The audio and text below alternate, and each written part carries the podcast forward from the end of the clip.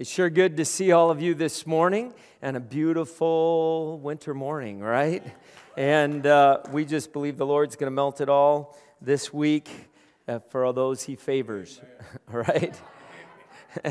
uh, we're, we're in a series. Uh, one, Pastor Olivier mentioned the, uh, the study, and just to clarify, um, I believe God said we're going to do this in five years, but the study and what you're being called, if you got an invitation or a letter in the mail to call or to respond, is really not asking you to give money.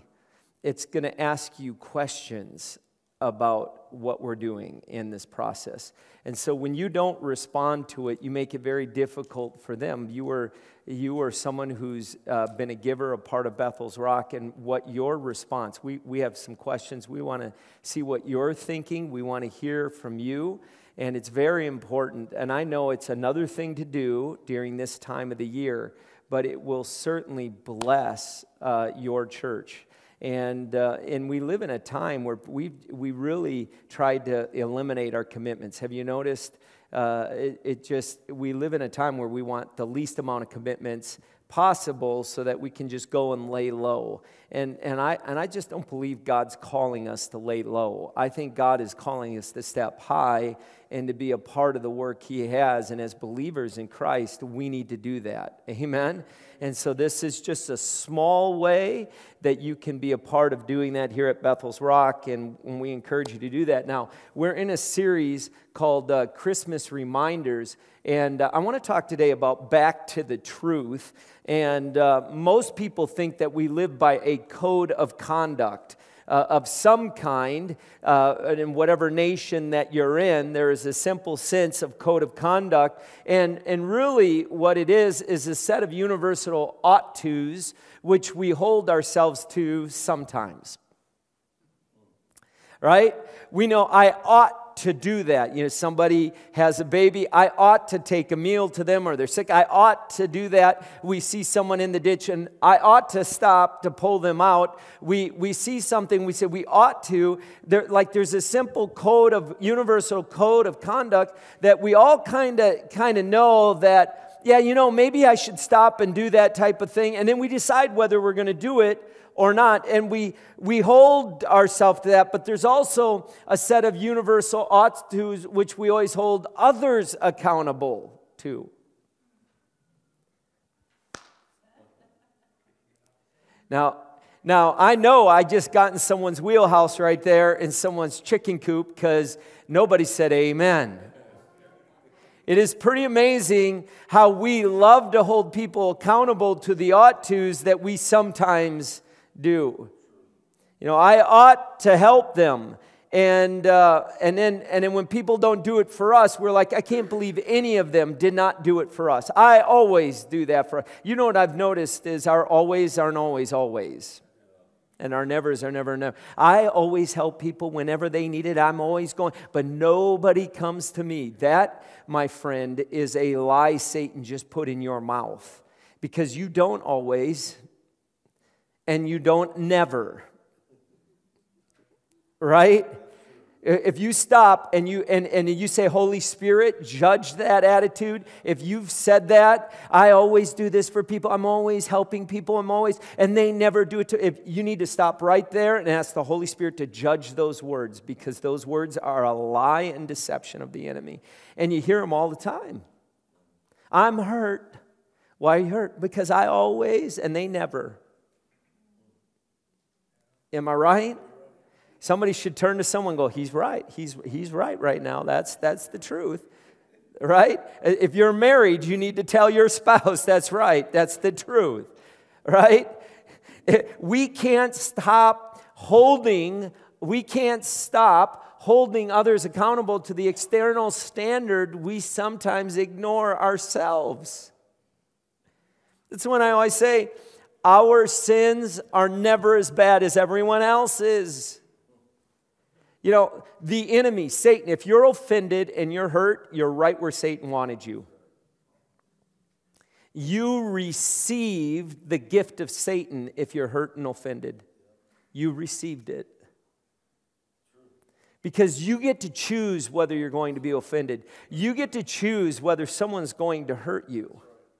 Because you have the power of God's favor, His unmerited favor, grace and love working. There is a Holy Spirit living in you. Greater is He in me than the hurt that's trying to be imposed on me, than the offense that's trying to be imposed on me. At what point do we start acting like spirit filled believers? Instead of victims. And, and if you think this, well, how does this fit into Christmas? It fits in Christmas. We live in a world where we refuse to believe that everyone is perfect, but they better not mess up. Right? The, we don't believe anyone is perfect around us. Look around, you don't see a single perfect person around you, but your expectation is that they better live up to it. And if they, for, for some reason, happen to fail or make a mistake, we are right there with our guns ablazing, either canceling them or shooting them down. Because we've somehow forgotten that I myself am he or she. What kind of place? And, and, and friend, there's a reason I'm bringing us to this place because when Jesus came, he says, It is good news. But, but how is that attitude, how is that mindset good news? Could it be that the gospel we're preaching is not the same gospel he preached? It isn't the same gospel. The gospel that is being preached even in our churches today is not is a is a brand of humanism and not a divine message from the creator himself. You know, we have buzzwords that we see now and and here's one of them. It's incredible deconstruction of our faith. How many have heard the word? There are so many people now that have been hurt and they've been offended that they're deconstructing our faith. Let me, let me tell you, it's because they built their faith upon an individual personality or a system or a religious organization rather than building their faith upon the rock of Jesus Christ, upon the Word of God. And, when it's built on something like sand, it, when the storms come, it's going to collapse. I promise you, it's going to collapse. And when it collapses, you're going to have to deconstruct everything you thought you were building that was right, only to discover you built on the wrong foundation. You, hear, you hear people say, De- I'm deconstructing my faith, it's not saying they're denying God, although believers are right there to attack them, saying you're denying it. What they're trying to do is figure out what this is all about. And there's some in this room should deconstruct their faith because you've built it on things that will not last through storms and you need to reconstruct your faith upon the rock of Jesus Christ and Him alone. The Bible says, There will be no other gods before me. Do you really believe that God is going to allow people who proclaim to be His children to continue to serve gods? Not if He loves you. He's going to expose those gods for what they are and they will be destroyed. So, is the message of God, is the message of God in Jesus good news to those around us? Is it good news? Is what we're preaching to the world around us good news? Or is it news of condemnation? You said, Pastor, you talked about this last week. I did talk about this last week, and I'm going to talk about it next week. Because at some point, it really needs to sink in where we don't go back to the default of religion. And we start to understand that what comes out of our mouth as the gospel needs to be the good news of the gospel. Not what we grew up on, maybe, or what we heard of the past, but what Jesus preached as good news. You know, the angels came and um, they proclaimed good news, great joy for all people. Last week, I, I, I, shared and took time to share this, so I'm not going to spend a lot of time this week. That when there's good news, you lean in. You want it to be true. Whether it's true or not, when you hear good news, you want it to be good news, right? When I, and, I, and I said sugar, uh, it, it, they found that sugar uh, increases your life expectancy. You're like, that doesn't feel like it's good news, but I want to hear more. Right? Like, like I'm going to lean into that because uh, even though it may not be true, or you get, a, you get a phone call and someone says you had a long lost uncle and he left you a million dollars, all you got to do is give me your bank account number. And you're like, boy, it feels a lot like a scam, but I'm going to lean in and at least figure out if it's true or not because it's a million dollars, right? But if it is bad news, you tend to lean away. You don't want it to be true. Well, let me ask you when you preach the gospel, when you preach the gospel, do people lean in or do they lean away? When you're sharing the good news, is it so good to the person you're talking to? Because it's interesting, it says it's good news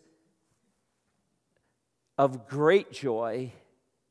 And this is the important part for all people. And in the Greek, all means all, it means everyone. And we sit there and we say, well, God's separating the wheat from the tares because, we have, because we're ignorant of God's heart. God loves every single person. And yet, you hear too many Christians make this statement there's a special place in hell for those people. That is someone who doesn't even know God. They know religion, they know I need to live by behaviors, but they don't live by God, and they live in a place, and this is, this is quite honestly the, the, greatest deception of religion is that when, when you hear of how you're supposed to behave and act, you think you're supposed to be the one that's the source to do that, rather than to look to God as the source in your life. It is the difference between following Christ and humanism. You being the source, or He's the source. It is the fruit of the Spirit, not the fruit of James Biffert. How many have ever said, I, I say, God, I, I'm just work, I'm gonna work on being patient today. And then you won't be patient. Because it ain't the fruit of you, it's the fruit of Him in you. You, you don't need to work on anything. You need to pursue Him, and He will change you. Is this good news or what? But what we go out there and we're out there preaching a gospel that you need to behave a certain way. It ain't good news. There are a number of people, if they could have changed, they would have changed right now. So the good news is relative to who, in most cases, I think we'd agree that what's good news to some people is terrible news to other people right? When, when somebody hears it's good news, that means there's probably others in our culture that thinks it's not good news because it doesn't benefit them. So the question I have for us is if the good news is truly good news for all people, why is there such resistance? Why is there so many people resisting Christ? If it's good news, why, why is it? I, I wondered even when I, when I talked to the, the superintendent of the school over here, I said, you know, why is it that they did eliminate the Bible? On what merits did they eliminate the Bible out of the libraries? What was the merit of that? And as absurd as it is, well, we, we just don't we don't want to have religion in the I mean, but it's in, even in your textbooks. You talk about world religions in the textbooks. Why would you remove the oldest book in the history of the universe from your libraries? Is it evil? Well, no. Then what was the thinking behind it? Does it cause the, the, absurdity of removing it out uh, unless you're afraid that it's different than every other book in the world? If it's different, if it's just like any other book in the world, why would you remove it? Do you see the lack of logic even in it? Right? And it's good news. And when you go and talk about somebody, they say, well, we can't say Christ in Christmas, it's Xmas, we got to take Christ. What was it about Christ that was such bad news? What was it about his life that was so dangerous? You see, the question you have to ask yourself is Is this whole thing about Jesus dangerous for culture? Is it bad for people? Or, or is how we're communicating what Christ came to do in a manner, how we communicate it is in a manner that really is not good news for people? Has the church preached messages that have nothing to do with the gospel and said it came from the mouth of Christ? Have we attacked people when Jesus sent the angels to the shepherds who were not considered to be the echelon of the religious culture of that time? Many of them probably were drunk as skunks when the angels popped through the air and said, Hello, I got good news. Great joy. Oh, I bet it was great joy. For you.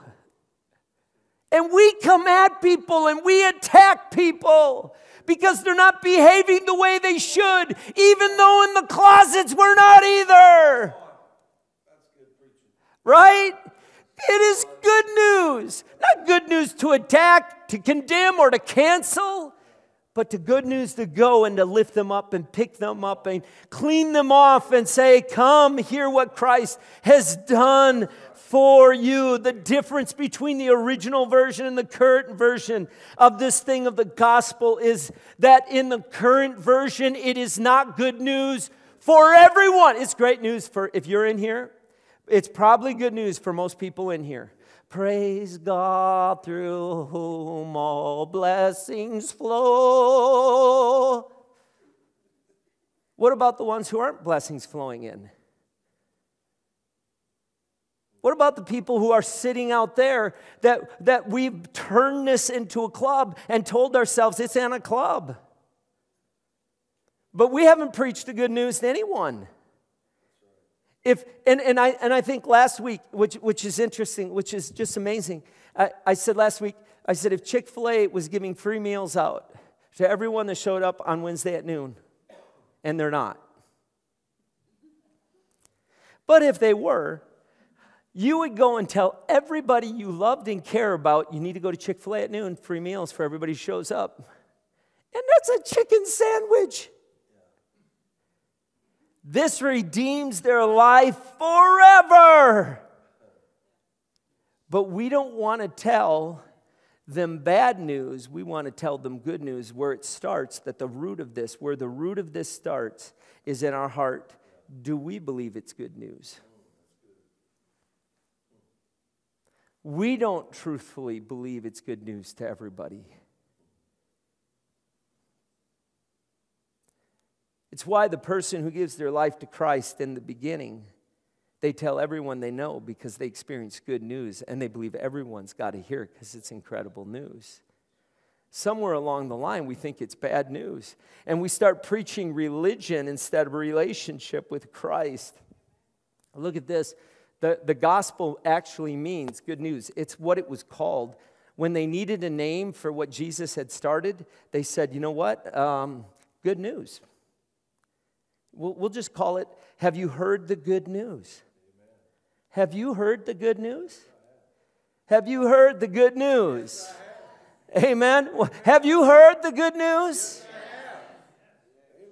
But we'll sit in church with the sense of obligation rather than with the sense that we are, we are carriers of the gospel of Jesus Christ. And, and it's what I had said that, yeah, would we die for Christ? Would we die if we had to choose between Christ or denying Christ? Would, would we do that? And I don't think any of us know whether we would or not. You know, Peter thought he would, and he didn't, and then he did. But there are people dying not just for Christ, they're dying for the good news. Their, their families are sacrificing for the good news because it is incredible news that has brought them great joy and they believe is for everyone, even the worst of the worst, even the one. Look at, look at what Luke says. It says, The law and the prophets were proclaimed, what does it say there? Until John. So, until John, it was the law and the prophets. and then something shifted. There was a change. It says, Since that time, the good news or the gospel of the kingdom of God is being preached. You know why most of us don't preach the kingdom of God is we have no idea what the kingdom of God is. We've never, we've never sat down to actually experience what the kingdom of God is. And the kingdom of God means literally the king's dominion. Whose dominion? God's dominion. And, and what does that kingdom look like? It is a kingdom of joy, it is a kingdom of love, incredible love. It's a kingdom of peace. And when you step into that kingdom, you reside in a place where you feel love and peace. And, and something occurred to me while I was laying in bed this morning, and I was just laying there praying over this message. And, and it's incredible to me how many of us would, would, would sit there and say, God, I want to know the kingdom. How many want to experience the kingdom of God? Well, then it's going to take this sense of pursuing that. Seek ye first. What are you seeking? Not how to fix your problems. He doesn't say seek patience. He doesn't see, seek uh, long suffering. He doesn't seek all those things. He says, seek the kingdom of God. Everything else will be added to you but you seek the kingdom of God. Everything else will be added to you. Added to you. You're not adding it. He'll add it to you. You seek the kingdom of God. You seek that love. You seek that peace and the joy that He has for you. And it, it occurred to me, even when we went through this pandemic, the in- incredible fear that believers have had of dying. And the reason we're afraid of dying is because we have not tasted and seen that God is good. That death no longer has a sting over me. That I don't die just to this world, but I live as Christ. Like I'm to reside in the kingdom of God. If I'm not residing in it on earth, I have no idea what's in store for me beyond earth. I don't live in the love of God. I'm living in the fear of man and in the fear of the enemy. I live when I am living in the kingdom of God. I am living in the peace of God. I am living in the joy of God. I am living in the love of God. And when I'm living in that, then what comes out of my mouth will be love. And what comes out of my mouth will be peace and joy. And when I preach that into the lives of people, they will be drawn unto you. Because that's what the good news was. Those shepherds were discouraged and they weren't drinking just to drink. There weren't people weren't suffering just to suffer. They had no hope until hope broke through the sky that day. And the angel said, We got some good news, and it's going to give you some great joy. And it is for everyone, no matter who you are, no matter what class you are, no matter where you came from, what family background you came from, no matter what religion you came from. It's for you. Taste and see that God is good. And look at this. Go back to that verse Go back to that verse. It says, Since that time, the good news of the kingdom of God is being preached, and everyone is leaning in. Everyone is forcing their way into it.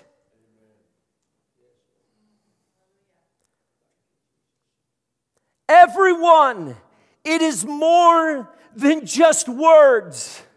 The good news is more than just telling people there's peace it's releasing peace. It's more than just telling people they can have joy. It is releasing joy into the lives of people around you. It is more than talking about God's love, it's showing my love to a lost world, to people who need God to do something in their life. Everyone, look at this, everyone is forcing their way into the kingdom of God. Everyone is forcing their way. And you don't even have to believe it is true, but you should, when hearing it, think it's some incredible news. They should say, Wow, that's incredible news. What you just said is incredible. I don't believe it's true, but if it was true, that would be good news and would give me great joy. If what I'm preaching divides and separates, then maybe it's not the good news. For all people, every class, it's the great leveling thing. Jesus reminds us, Jesus reminds us this, that we are not as good as we think we are right? I think we sit in a church and we just think we're wonderful and we sit around all these people and we, we pack away all of those ought tos that we never do and, and, and we pack them in the closet and we celebrate one another and we do all of that, but we, we, we think in many ways, oh yeah, they're broken, they're lost. And we literally condemn the lost. God did not create you to condemn the world, but that the world through you might be saved. You say, no, no, no, no, no, Pastor, Pastor, you must, you must have lost a few screws. Because it actually says that the world through Christ might be saved. Yeah, Jesus said, I am the way. Yes, that's right. I am the truth and I am the life. How many would say amen? I know that scripture. I did that in Bible quizzing. I know it well. Aren't you to be like Christ? Then he's called you to be the way, the truth, and the life in the flesh. He said, In the same way that I did all these things in greater measure, you're going to see it. You can either become the way in people's lives, and you can stand up and say, God, I will stand on your behalf and preach the good news as you did. I am not going to condemn the world, but I am going to preach the good news to the world. Listen, when I was, um, you, have you ever flown in a plane? Right? And, and, and I usually fly Southwest because it's the cheapest. But you ever go on the plane where you got to walk by first class? Right? And they let everybody on the plane and they sit in their big, cushy, lazy boy chairs and then you go to the, the next class, which is a little smaller, but a little more space and a little more, weight. how many know? And then, and then I end up in the little coach things where you're kind of like, and if you have anyone who's like 20 pounds more than their normal weight, they're in your seat, right? How many know what I'm talking about? And you're in those seats. How many in the coach? Right? I'm in the non refundable coach because that's, that's where I'm going. So I'm at the back of the plane, friend, back of the plane. And, and, uh, and you get on there and you walk by them, and all these guys are already drinking their little drinks and they're doing it in the first class and acting all special and everything as you go to the back of the plane, right? And, and uh, why I like Southwest is we all in there together I mean, there was one time, if you know golf, Bernhard, Bernhard Langer was in the line with me, behind me. And he's a pro golfer, pretty famous one actually. And he's behind. I turn around and there's. I love Southwest because he doesn't get on before me. We're all in this together, right? There is a leveling that goes on, right? Until I rode first class. And I got to ride first class. I didn't mind all the attention. But, but why I fly Southwest is because I like that everybody gets to choose a seat. Nobody's so. And you know what? When Jesus came to earth, he said, Ain't none of you that special. You, you all in this together. You are all a creation of God's hands. Look at Luke 5 1. Look at it. It says this One day, as Jesus was standing by the Sea of Galilee, the people were crowding around him and listening to the word of God, which I think is interesting uh, because there was no Bible. So we think Jesus was preaching the Bible or he was preaching. No, in the beginning was the Word. They were listening to Jesus, and later the disciples, this was written after the fact, later they looked back and said, Oh my goodness, he was the Word of God. Everything that came out of his mouth was the Word of God. So when Jesus preached, it was the Word of God. It was just like, you know, it, it, it would have been nice if there was a teleprinter and he was just printing it out because everything coming out of his mouth was life giving. Because he is the Word of God. And he's preaching. And, and, and after the, uh, the resurrection, they realized that it was Word. Look it goes on in, in verse 2. It says this We saw at the water's edge two boats left there by the fishermen were washing their nets. So they had fished all night. How it works was they fished at night because the fish come to the surface. It's cooler at night. They would come up, they would take their nets, they would fish them out of the Sea of Galilee. And it's not really a sea, it's more like a lake. If you've been there, you, you, would know it's, it's, it's smaller than some Minnesota lakes and uh, they would fish at night and in the morning they would come back after their catch and they would clean their nets pull all of the Coke cans and Pepsi and all that stuff out of their nets, and, and then they roll them up and they put them away. And while they were cleaning their nets and rolling them up, Jesus happened to be on the shore and he's preaching the word of God. And they're probably listening while they're doing all of this as they work along. And, and then uh, Jesus comes over to them and he got into uh, he gets in got into one of the boats and uh, the one belonging to simon asked him to put out into a little a little from shore. So here they're cleaning their nets and jesus comes over whom by the way they may have heard of but did not know this, this wasn't like something that they were, they, there was no, and they would have gotten into the boat and he, and he would have said to them, This is what he said. Then he sat down and taught the people from the boat. The people were probably starting to crowd in, and in order to keep his distance, uh, he, so that he could see everyone from being crushed, he gets in the boat. He said it's kind of like a little platform. We'll just kind of go out and we'll and we'll do that. There was a nice sound system on it, and, and some lights and some smoke that he probably put out. You know, natural fog. And, and when he had finished speaking, he said to Simon, Put out into the deep water and let down the nets for a catch. To which I think um, it, that would be like me coming into some of your jobs and telling you to do something that you know that's just not how you do it. Right? It'd be like me going to Tim and telling him how to do the electrical work. Right? And him going, just kind of chuckling like Tim would, thinking, You're a preacher, why don't you just stick doing that? Like, and I, and I think Simon's probably looking at Jesus going, You're a rabbi. Why don't you keep rabbiing and I'll do the fishing here, right? But because he was such an incredible preacher and he was speaking and what he said was so powerful, Simon does what he requests, even though it makes no sense at all to him. Has God ever asked you to do something that made no sense at all? Because in the daytime, one, he fished all night long. He's tired. He just cleaned his nets. I really don't want to undo the nets. I just clean them. I, I really don't want to. How many ladies in here understand what that's like? You just clean the house. And now he wants to invite 20 people over. All right? And and and you just and and now the rabbi wants you to do it during the day. I'm tired. I just finished cleaning the nets. And now you want me to do something I know that doesn't work. You want me to go out and fish when all the fish are deep. They're not at the surface. This makes no logical sense, Rabbi. All right? And he says, We worked hard all night, and what did he say? They did it their way, in the logic of their way. Are you following this? They were the fishermen.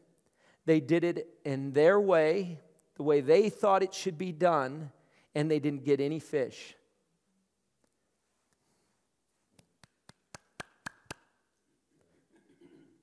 Do you know God created you to be fishermen?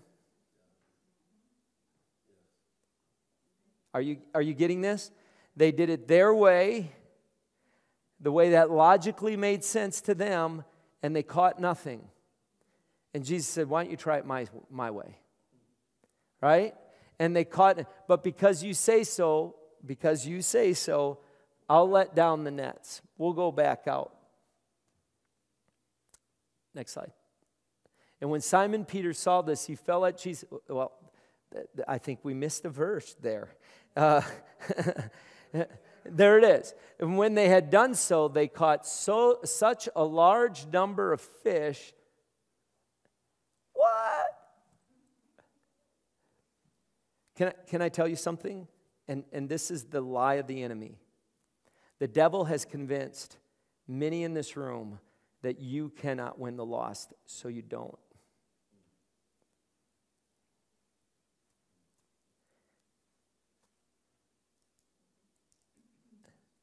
And you don't believe it's good news.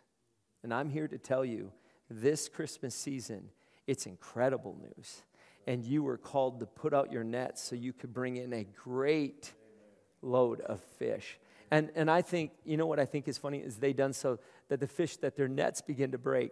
And, and literally, as I read this, I've done this for a while. I, I often read it like a movie moving in my head, like I envision it. And, and I went to Israel so I can envision the places where this was at. I mean, literally, like pictures. I can see them in my head. And, and I can see Jesus in this boat, and as they're pulling in the nets, him looking at Peter laughing. I can I think Jesus was right there next to Peter, and they were they were chuckling like friends. and he's pulling. What Peter. There goes another one, and they're pulling in, and the net's gonna tear oh, out. The we're gonna sink. You know, you can just, you know, Jesus. Good thing you're here, Jesus. You walk on water. Well, he didn't know that yet, but. And can you just see Jesus having fun with Peter as they're pulling in the fish? I wish I could walk off in this room right now, just walk out here. And I can't because I got to do this video. But I want you to hear this. Jesus loves to have fun with you when you're pulling in the fish. I think they're sitting there and Peter is pulling it in and he cannot believe that they're pulling in this, that they got to call, the help! The nets are tearing. And Jesus got to be laughing. He says, You have not yet seen what I have for you. And he's just pulling it in. He's just laughing at Peter as he's seeing all this fish. Like, like he had never, says, he's like, Peter, you, you have no idea. See, God, the creator of the universe, became man so that he could physically enjoy you and you could enjoy him. We completely separate the humanity of Christ. That he became a human being and he interacted. That's great news. That's incredible news because he loved you and he has fun. I think we think if God would come in the room, we'd all be like, I got to act my best behavior. We have been trained that I better act my best behavior, better act like we act differently around, we would act differently around Jesus than we would everyone else. How do I know that? Because I go to a golf course, and as soon as I find out that I'm a pastor, there ain't no F words anymore and I'm just a pastor.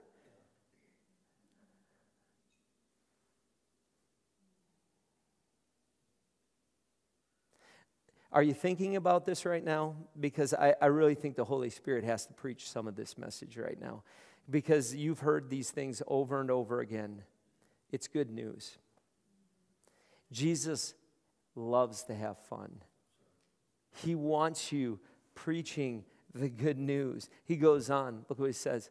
So when Simon Peter saw this, he fell at Jesus' knees and he said, Go away from me, Lord. I'm a sinful man. I was okay before I knew God was there, but now that you're here, everything in my closets is exposed. Everybody thought I was a good person. I had a good reputation. Everybody thought good of me. I even loved what John was preaching and thought what John was saying was good. And oh, but now you're here, and what the light does is the light exposes everything in the dark. And then you realize once everything is exposed, you experience life. Because there's nothing in the dark tormenting you. It's good news. And he says, Go away from me, Jesus. And Jesus comes to him. Look what he says. Sin always causes us to push God away, never causes God to step away from us. Sin always causes us to put our hand up to God. And, and if you don't believe me, when you've done something towards your spouse, it causes you to push them away. Or anyone else. You push away people that you've either offended or done something against. You push them away. Look at, look at this. I need you to go away so that I can feel okay about myself. And what does Jesus do? Then Jesus said to Simon, Don't be afraid. You know why he says, Don't be afraid? Simon, you have no idea the worst sin of your life you've yet to commit, and I'm still here. And you're going to do it after you've seen everything that I've done Every, you're going to see me walk on water. In fact, you're going to walk on water. You're going to see me do the miracles. In fact, you're going to do miracles. You're going to cast out demons. And after all of that, the greatest sin you'll ever commit is yet to be committed. And I'm here with you because I love you. That's good news. That's not just good news, that's incredible news. It goes up in Luke 5:11 it says so they pulled their boats on the shore and left everything. They left everything and followed him. Why did they follow him? Because it was that good of news. Now, let me ask you. I think a lot of us have either grown up in the church, so it's what we know. But we haven't left everything to follow him. We haven't left everything behind and made the sacrifices to follow. They left everything because it was such incredible news. They were able to sacrifice, willing to sacrifice everything in this life to fulfill what God was calling them to. I want to read you a story. Uh, many of you know uh, Ruth Graham, uh, Billy Graham's daughter. And she spoke this at her funeral, and I heard this on the radio, and I thought such an incredible story. And then I'm going to finish it with a verse, okay? And then we're going to close. So the worship team can come up here. But if you would, while they're coming, and Pastor Olivier is coming, I, I, I want you to close your eyes because I want you to really focus on what I'm saying because I'm going to read this from uh, what she wrote. I have learned in weeks since my father's death that everybody has a Billy Graham story, but I have my own Billy Graham story. Some of you may have heard it many times, but it bears repeating because it speaks to the essence of who my father was and is. After 21 years, my marriage ended in a divorce. I was des- devastated. I floundered. My husband had betrayed me at the deepest level, and I understood that I had biblical grounds for a divorce, but I did not want to be divorced. I did not want to hurt or displease God in any way my family thought it would be a good idea for me to move away from Shenandoah Valley to get a fresh start somewhere else. So I decided to live in Florida near my older sister Gigi and my family and near a good church. The pastor of the church introduced me to a handsome widower, and we began to date fast and furiously. My children didn't like him, but I thought they're almost grown and they can't tell me what to do. I knew what was best for my life. My mother called me from Seattle. My father called me from Tokyo. They said, Honey, why don't you slow down? Let us get to know this man. They had never been a single parent, they had never been divorced. What did they know? So, being stubborn and willful and sinful, I married this man on New Year's Eve, and within 24 hours, I knew I had made a terrible mistake. After five weeks, I fled. I was afraid of him. What was I going to do? I wanted to go talk to my mother and my father. On my way to Montreat, I stopped and picked up my daughter Windsor from boarding school. I felt wrecked. I was coming home with my life in pieces. Shame weighed in weighed me down. I dreaded having to meet my parents' gaze. I didn't think I could handle what their eyes might communicate. I wanted to run and hide, but I could not. I had nowhere else to go. I could not undo my mistake. I knew I had to face it. I felt unworthy to go home, but I needed my parents. I look back now overwhelmed by God's tenderness and timing, for it was this, my darkest hour, that God stepped in with one of the most powerful metaphors of my life. My father was not God, but he showed me what God was like that day. I'm so grateful God accepts me as I am, hurting. wounded, broken. It was a two day drive to Montreat. Questions whirled in my mind. What was I going to say to daddy? What was I going to say to mother? What was I going to say to my children? I had been such a failure. What were they going to say to me? We were tired of fooling with him. We, we told you not to do it. You embarrassed us. Many of you know that we live in the side of a mountain. And as I wound myself up the mountain, I rounded the last bend in my father's driveway and my father was standing there waiting for me. My father, who had every reason to rebuke, wrapped his strong arms around me, pulled me into a warm embrace, and greeted me with these simple words Welcome home. There was no shame, there was no blame, there was no condemnation, just unconditional love. My father's embrace at that moment was one of the most profound gestures of acceptance I had ever received to be utterly broken and still accepted, to feel ugly and yet be loved, to feel like an outcast and still be welcomed. I marveled at the contrast between my heart full of shame and regret and my Father's soul full of love. I must have felt many things at once in his arms shock, relief, gratitude, safety, disbelief. One thing I, I, most definitely felt was shattered. And through his embrace, my father let me know I had permission to feel that way. He was not condemning me. No defense or explanation was required. My father was not God, but he showed me what God was like that day. His act of grace changed my life, informed who I was. I am so grateful God accepts me as I am, hurting, wounded, broken. I am glad He chooses me to be part of His family, regardless of my mistakes and sins. He wants me, He cares about me, His arms are open to me at all times. Even when I'm in ruins, God's standing, watching the road, eager for me to come home. God doesn't stop at ruin, it's where He begins, and brokenness is a qualification for service to Him. God does not hold his hand a list of my in his uh, in his hand a list of my failures. He's not waiting to judge me. He's not waiting to be uh, uh, be with me. He's waiting to embrace me and welcome me home. Now I want you to do this. You have an assignment. Romans chapter 6, verse 1 through 11 in the message. I want you to read it. Here's the reality you may have been taught that the gospel was a religion and you didn't think it was religion because you were told that way of thinking was relationship. But if you applied that way of thinking with any relationship in your life today, you would say that that is a very dysfunctional relationship.